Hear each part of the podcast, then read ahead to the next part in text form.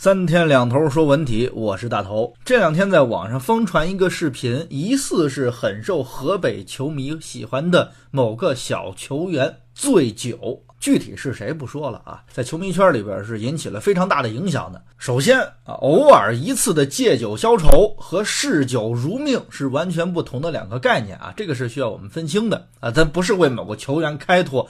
对职业球员来说，喝酒就是错，这个没什么好开脱的啊。其实关于球员喝酒，真的是老生常谈了。刚不还有个前国安的球员南方醉驾被刑拘啊？但这是退役了的。那现役的张修为醉驾，孙波喝酒撸串抽烟给人拍到了。那像崔鹏年轻时候也醉驾过，还有毛剑卿。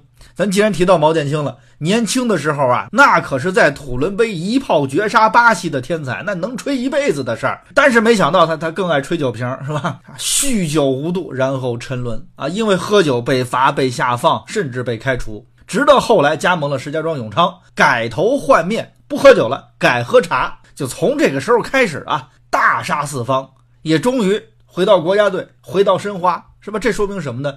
自律。能够带给你你想要的东西。其实过往也举过很多自律的例子，从 C 罗到詹姆斯，到卡特，再到足坛常青树，呃，三浦知良，中国也有啊，像郑智，对吧？郝海东，这些人都是极度自律，不然不可能保持这么长时间这么好的状态。其实自律是一件很无趣的事情，但只有在平常生活中，你淡的像杯白开水一样，在球场上你才能激情的像晃过的香槟。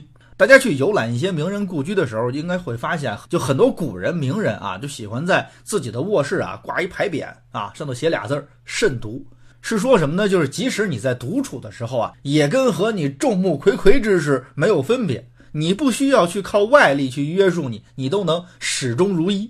但是呢，万一是年轻的球员呢？就是那最受不了诱惑的年纪，对吧？你看球员什么年轻时候谁受得了诱惑？他哪懂什么叫慎独啊？他哪能看到今后的路能走多远呀？这个真的是人之常情，谁也不敢保证自己能经受住所有诱惑，对吧？所以呢，俱乐部你要加强管理。粗放式的管理必然得不到细致的结果，而且呢，尤其要重视对球员的人格教育。你每天光着身体训练了，你在球员的这个精神建设上，能不能投入更多的力量来来关心关心？那中国有句老话叫“德不配位，必有灾殃”。一个好的球员啊，必然懂得洁身自好，必然会具备强壮的人格，能够拒绝诱惑，能够分清是非，更能够懂得珍惜自己的名声，珍惜自己的羽毛，承担应该承担的社会责任。这一点呢，其实越是年轻的时候越不懂，但越是年轻的时候越该懂啊。